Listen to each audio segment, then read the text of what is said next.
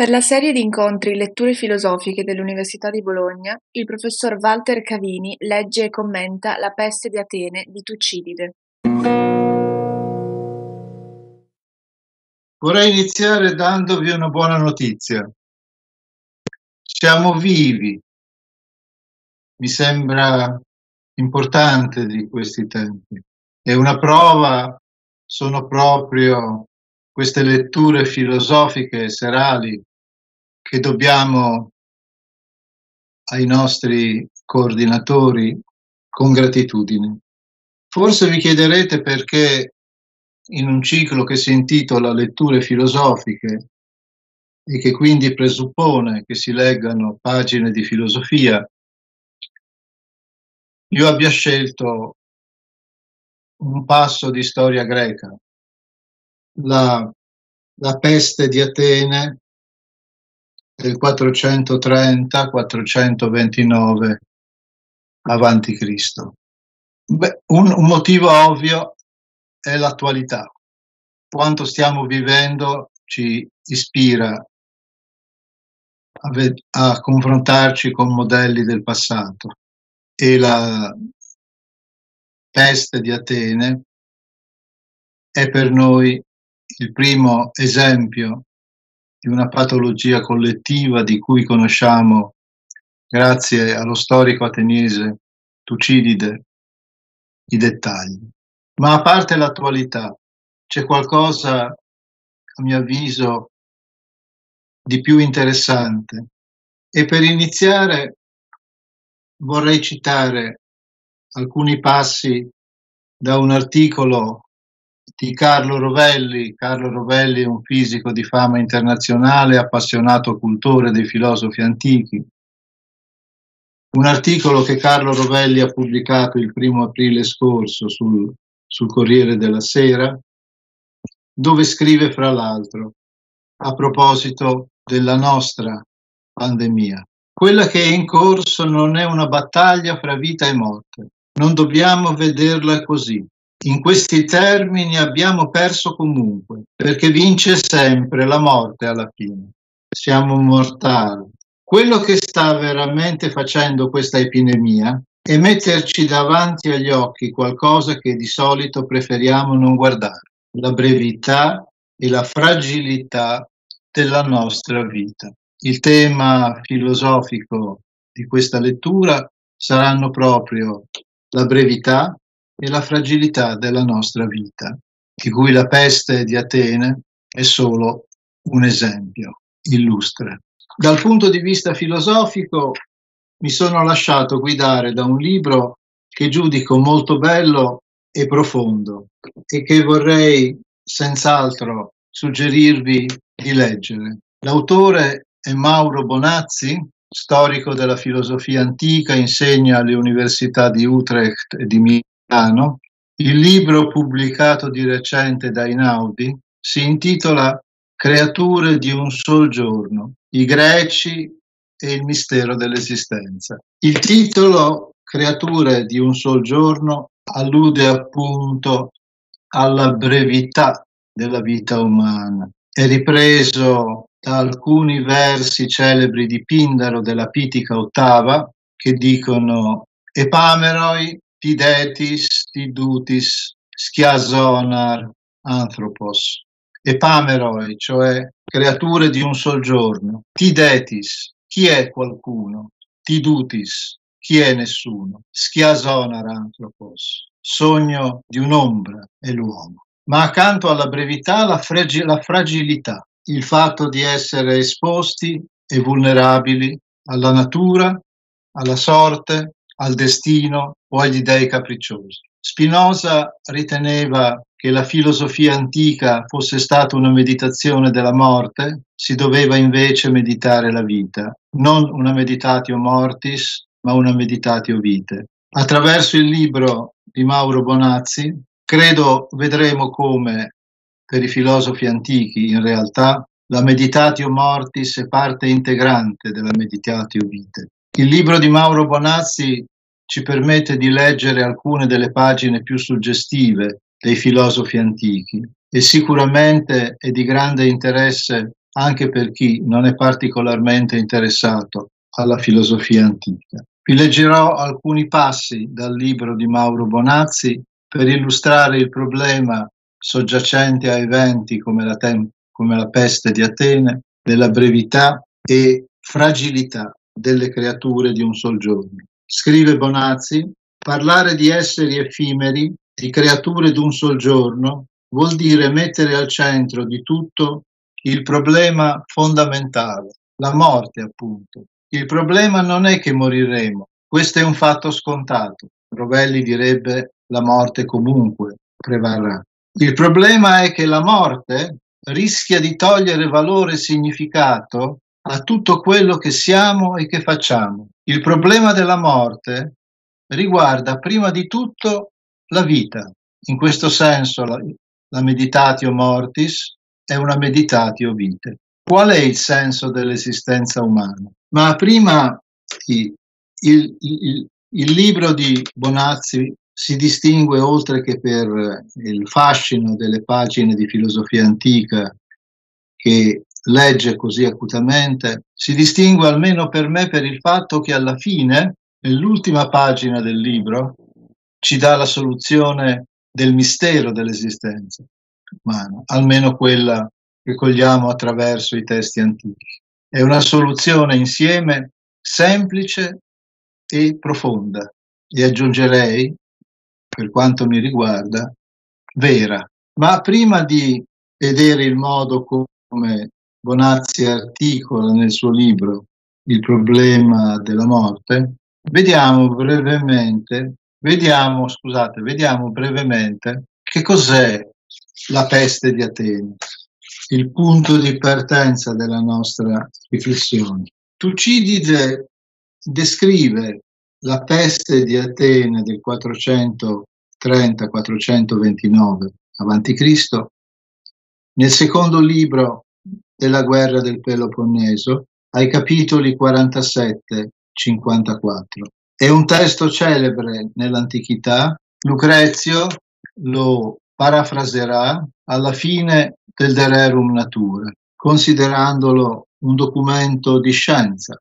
In effetti, quello che Tucidide fa in queste pagine è di dare quello che noi chiameremo un quadro clinico della malattia o pestilenza dell'oimos che attanaglia Atene.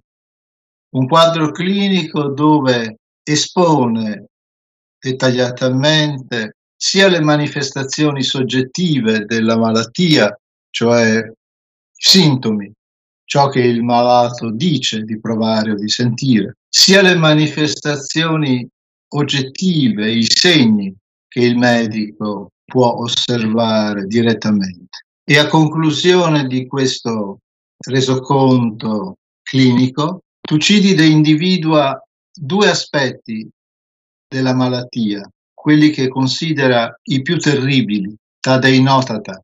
Da un lato l'aspetto psicologico, la afemia, lo scoraggiamento che prende chi si ammala insieme all'enelpiston, alla disperazione e dall'altro lato il contagio, il fatto che la malattia misteriosamente colpisca per contagio.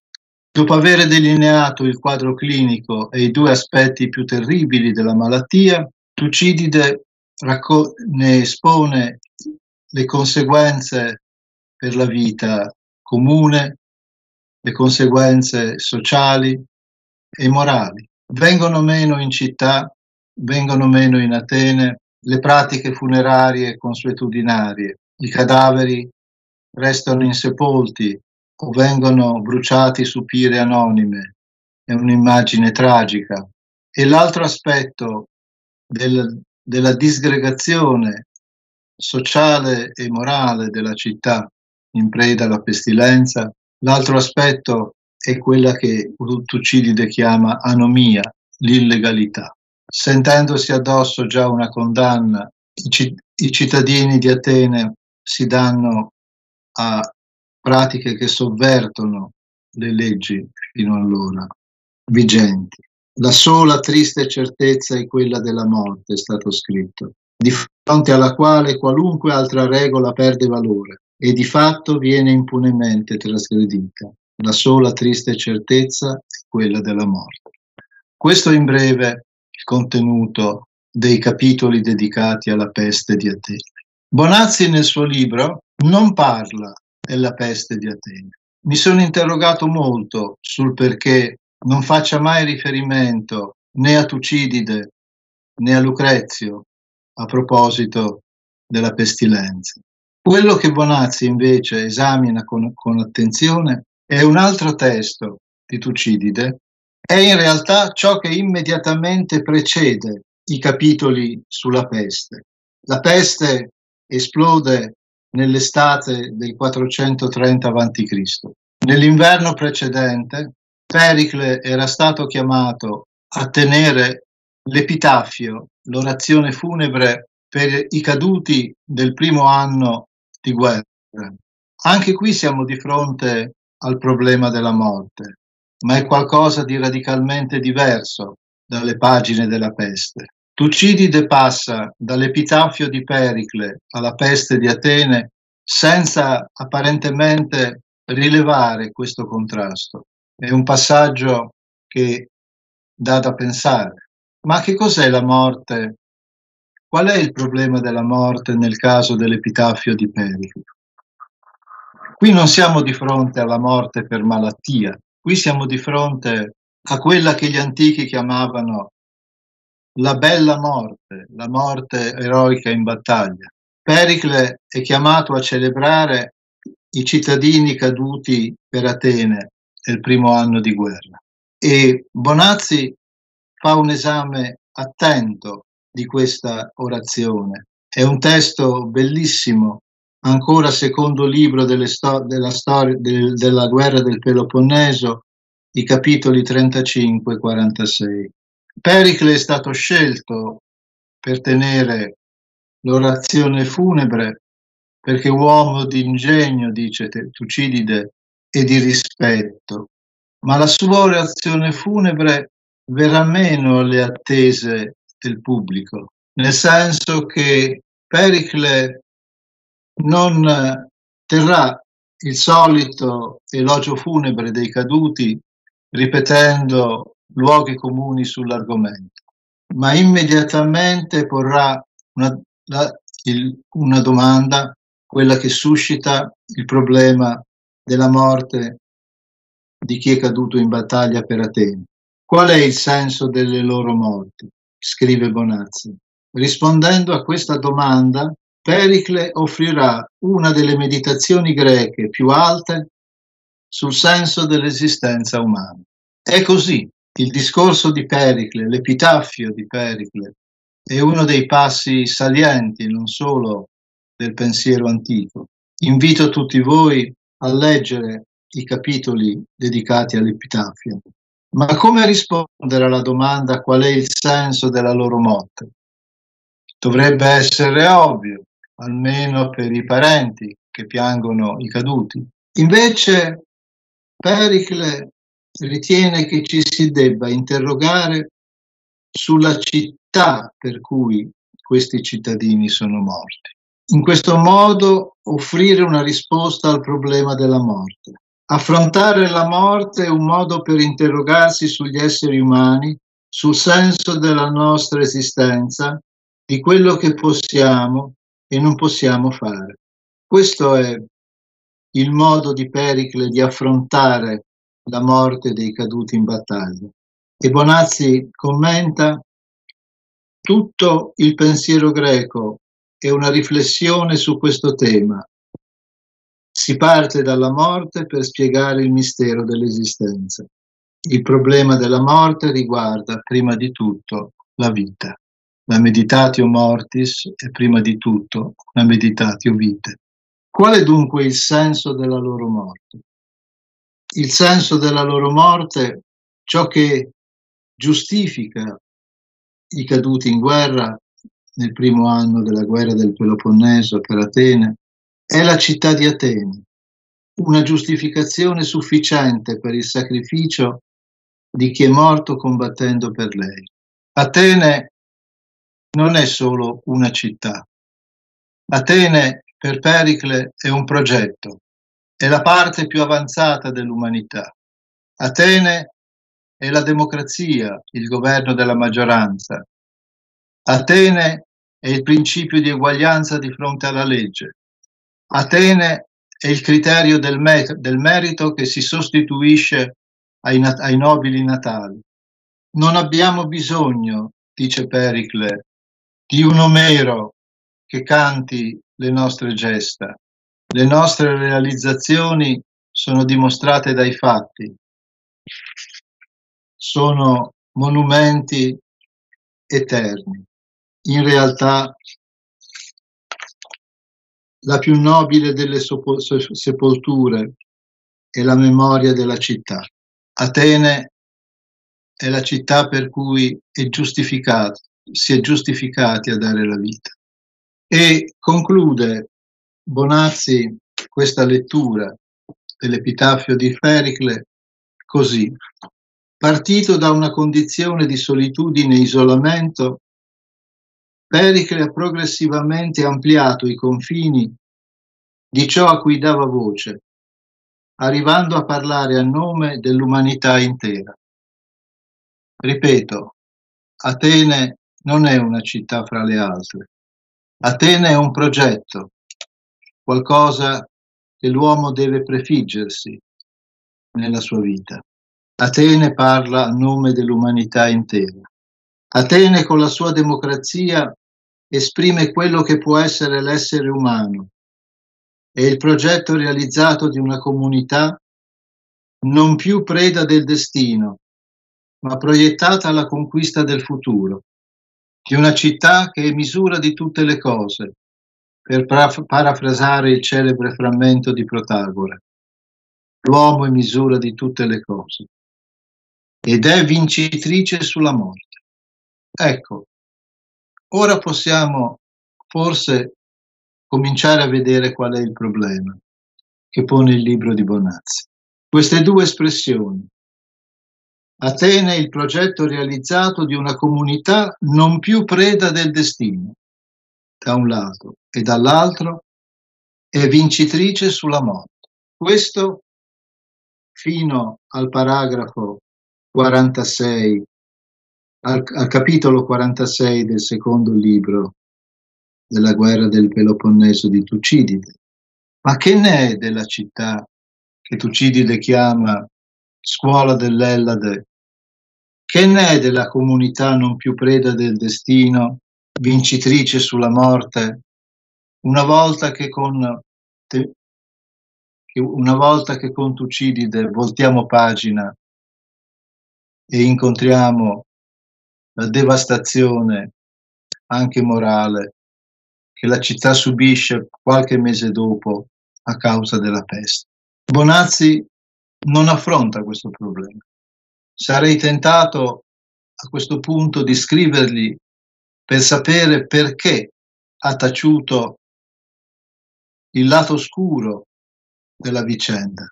Di fatto siamo di fronte a quella che Aristotele chiamerebbe una peripezia tragica, cioè una, un capovolgimento dalla buona alla cattiva sorte. Nell'epitafio di Pericle, la buona sorte, la bella morte, la città scuola della Grecia. Dall'altro lato, la pestilenza e il degrado umano a cui ha condotto gli abitanti della città. È una peripeteia, è in realtà un quadro tragico che Tucidide disegna.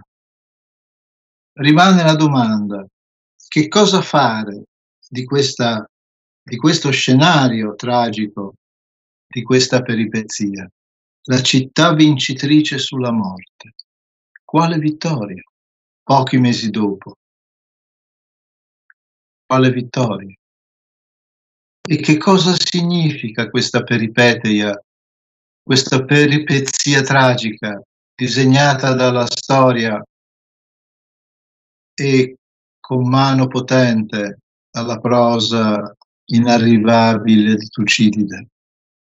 Nel libro di Bonazzi non c'è una risposta, tranne alla fine, quando Bonazzi di fatto ci consegna la sua tesi semplice e profonda riguardante i greci e il mistero dell'esistenza.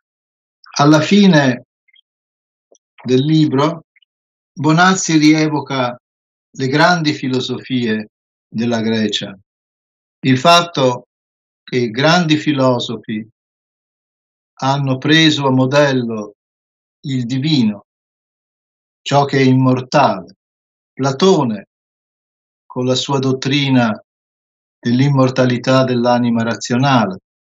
Aristotele, con l'invito a non limitarsi ad avere pensieri umani come suggerito dai poeti, ma per quanto possibile athanatizei, rendersi immortale, almeno nella parte divina dell'uomo, il suo intelletto, e finalmente Epicuro, per il quale chi segua la sua, e- la sua etica vivrà host theos anthropois, come un Dio fra gli uomini.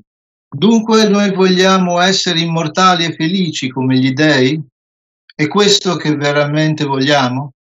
Secondo i grandi filosofi del passato, questo rendersi simile alla divinità, immortali e felici, sembra essere ciò che desideriamo.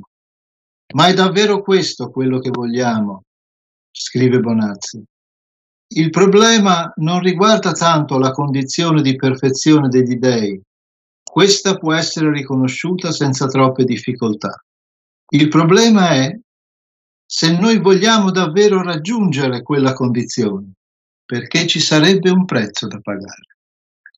Rinuncia alla nostra umanità. Non ha senso, continua, rifiutare la paura della morte, non perché la morte sia un bene, ma perché la morte è costitutiva di ciò che siamo. Qui arriviamo alla tesi cruciale. La morte è costitutiva di ciò che siamo. Non è una condizione ideale, ma è la nostra condizione di esseri imperfetti, mancanti. E così, per un rovesciamento inaspettato, la morte non è più quell'evento che toglie senso a tutto ciò che facciamo. Al contrario, essa appare ora bella e preziosa, proprio perché fragile.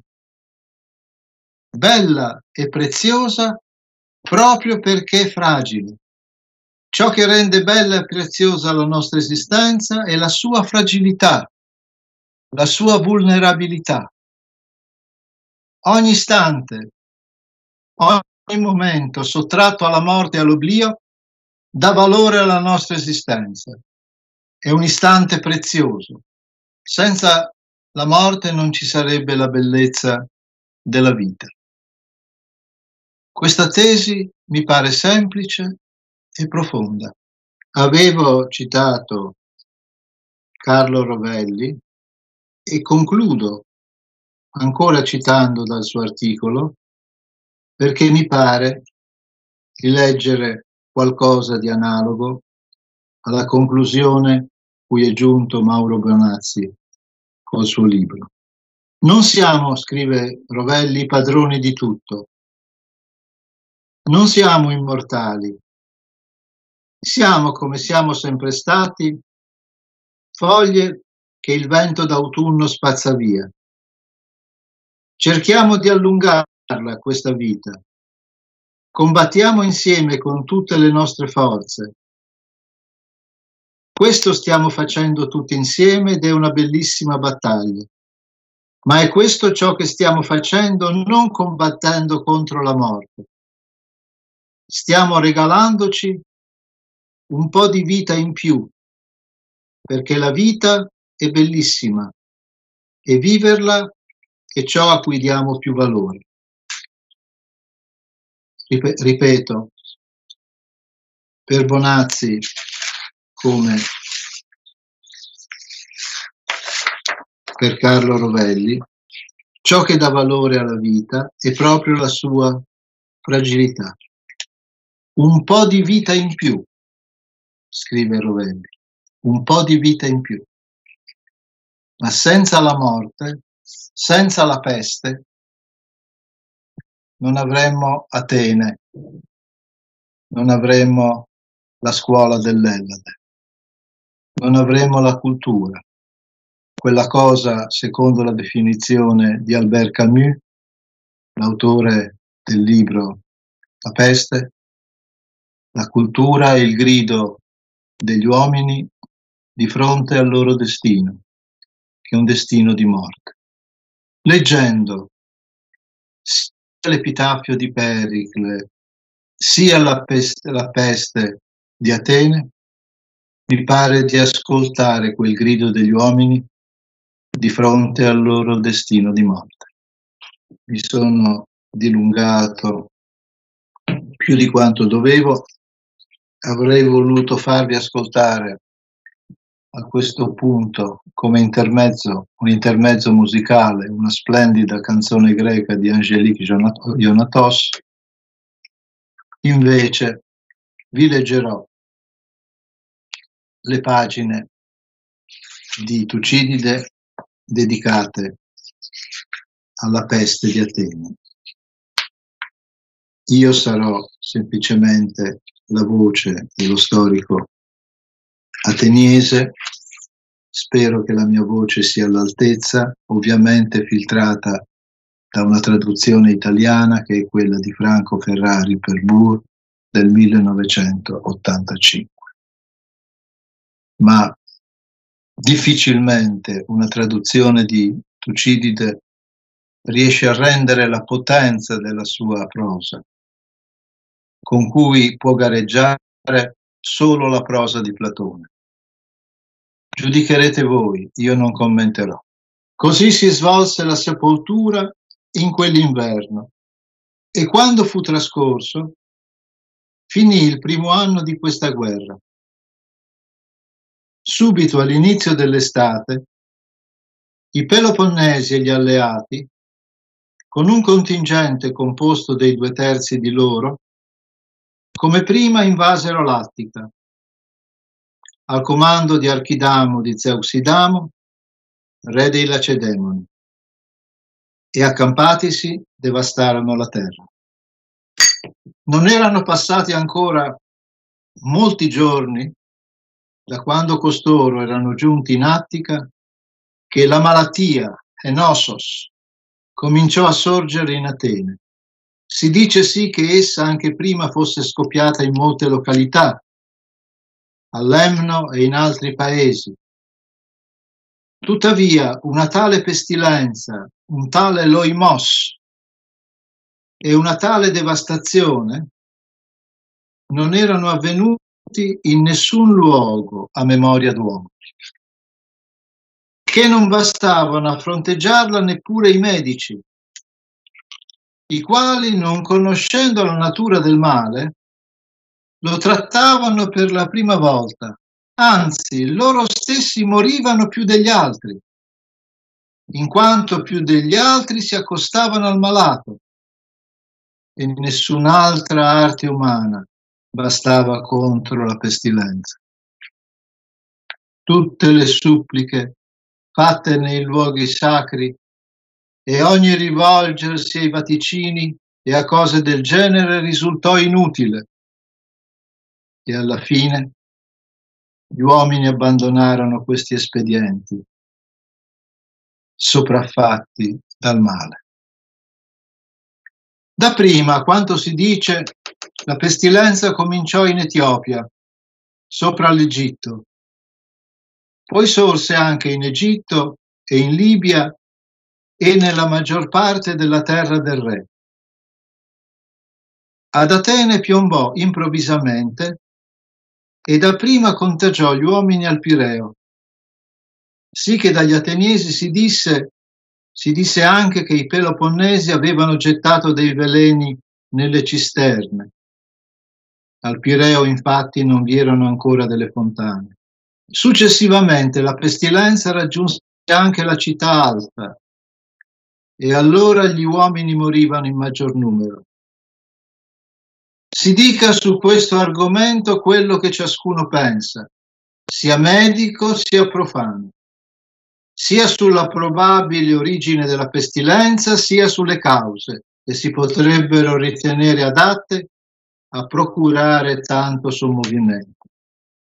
Io dirò di che genere essa sia stata e mostrerò quei sintomi, quelle manifestazioni che uno potrà considerare tenere presenti per riconoscere la malattia stessa, caso mai scoppiasse una seconda volta, già che io stesso ne fui affetto e vidi altri malati. Quell'anno era stato, come tutti riconoscevano, sano più di ogni altro per quanto riguardava le malattie. Se anche uno si era ammalato prima della pestilenza, Ogni malattia andò a finire in questa. Gli altri invece erano presi improvvisamente, senza nessuna ragione, mentre godevano perfetta salute. Innanzitutto da forti calori alla testa e da arrossamenti e da bruciori agli occhi. Le parti interne, cioè la gola e la lingua, subito erano di color sanguigno ed emettevano un fiato strano e fetido. Infine, dopo questi fenomeni, sorgevano starnuti e raucedine e dopo non molto tempo il male scendeva nel petto assieme a una forte tosse e quando si fissava nella bocca dello stomaco vi produceva convulsioni, mentre sopravvenivano svuotamenti di bile di tutti quei generi nominati dai medici e per giunta con forti dolori. Ai più capitava un singhiozzo con vani sforzi di vomito che dava violente convulsioni, le quali poi diminuivano negli uni dopo il cessare del singhiozzo, negli altri anche molto tempo dopo, e il corpo a toccarsi esteriormente non era né troppo caldo né pallido, ma rossastro, livido, fiorito di piccole pustole ulcere. Le parti interne ardevano a tal punto da non poter sopportare il rivestimento di vesti leggere o di lino, né altro che non fosse l'andare nudi e il gettarsi con grande piacere nell'acqua fredda. E molte persone non curate facevano questo, gettandosi nei pozzi, prese da sete insaziabile. Tuttavia, il bere molto o poco dava lo stesso risultato e continuamente li tormentavano la difficoltà di riposare l'insonnia, mentre il corpo, per tutto il tempo in cui il morbo raggiungeva il culmine della violenza, non si consumava, ma inaspettatamente resisteva al tormento sì che per la maggior parte morivano dopo nove o sette giorni per l'ardore interno, ancora in possesso di qualche forza, oppure se scampavano con lo scendere della malattia negli intestini, col prodursi di una forte ulcerazione il sopraggiungere di una diarrea violenta, i più morivano in seguito sfiniti per questa ragione. Percorreva infatti tutto il corpo, a partire dall'alto, il male, il quale dapprima si era localizzato nella testa e se uno scampava dai casi più gravi, ciò era indicato dalle affezioni che il morbo aveva arrecato alle sue estremità. Invadeva infatti i genitali e le estremità dei piedi e delle mani, e molti si salvarono con la perdita di queste parti, alcuni anche degli occhi. Altri, guariti, erano presi subito da dimenticanza di ogni cosa e non riconoscevano se stessi o i loro congiunti. Tale dunque in complesso, secondo il suo aspetto, era il morbo, anche se si tralascia di descriverne molti altri sintomi insoliti, in greco atopias, una malattia atopos, non classificabile, a seconda delle particolari manifestazioni che assumeva nei singoli casi. E oltre alla peste, nessun'altra malattia delle solite infieriva in quel tempo, anche se sorgeva, andava a risolversi in questa. E gli uni morivano per mancanza di cure, gli altri anche se erano molto curati. Non esisteva, per così dire, nessuna medicina particolare. Nessun organismo, sia forte sia debole, era sufficiente a combattere il morbo. Ma il lato più terribile della malattia era la athemia, lo scoraggiamento, la prostrazione, da cui uno era preso quando si sentiva male. Subito, datosi col pensiero la disperazione, si lasciava andare molto di più e non resisteva. E insieme alla athemia il fatto che per curarsi a vicenda si contagiavano e morivano l'uno dopo l'altro, come le pecore. E questo causava la strada maggiore, la strage maggiore. Se per timore non volevano recarsi l'uno dall'altro, morivano abbandonati e molte, in molte case furono spopolate per mancanza di uno che prestasse le cure necessarie. Se si accostavano alle persone morivano e soprattutto coloro che ci tenevano a un agire meritevole. Per vergogna infatti costoro non si risparmiavano, ma si recavano dai loro amici, poiché anche il compianto su chi era morto alla fine era trascurato, per stanchezza, persino dai familiari, sopraffatti dall'immensità della sciagura. E anche in altre cose città, nella città il morbo dette l'inizio a numerose infrazioni delle leggi. Più facilmente uno osava quello che prima si guardava dal fare per suo proprio piacere, che vedeva avvenire un rapido mutamento tra coloro che erano felici e morivano improvvisamente e coloro che prima non possedevano nulla e avevano poi le ricchezze degli altri, cosicché consideravano giusto godere quanto prima e con il maggior diletto possibile, giudicando effimere sia la vita che le ricchezze, e ad affaticarsi per ciò che era riconosciuto nobile, più nessuno era disposto, poiché pensava che era incerto se non sarebbe morto prima di raggiungerlo. Nessun timore degli dei o legge degli uomini li tratteneva, che da un lato consideravano indifferente essere religiosi o no, dato che tutti, senza distinzione, morivano, e dall'altro perché nessuno si aspettava di vivere fino a dover rendere conto dei suoi misfatti e pagarne il fio. Essi consideravano piuttosto che una pena molto più grande era già stata sentenziata ai loro danni e pendeva sulle loro teste, per cui era naturale godere qualcosa della vita prima che tale punizione piombasse su di loro.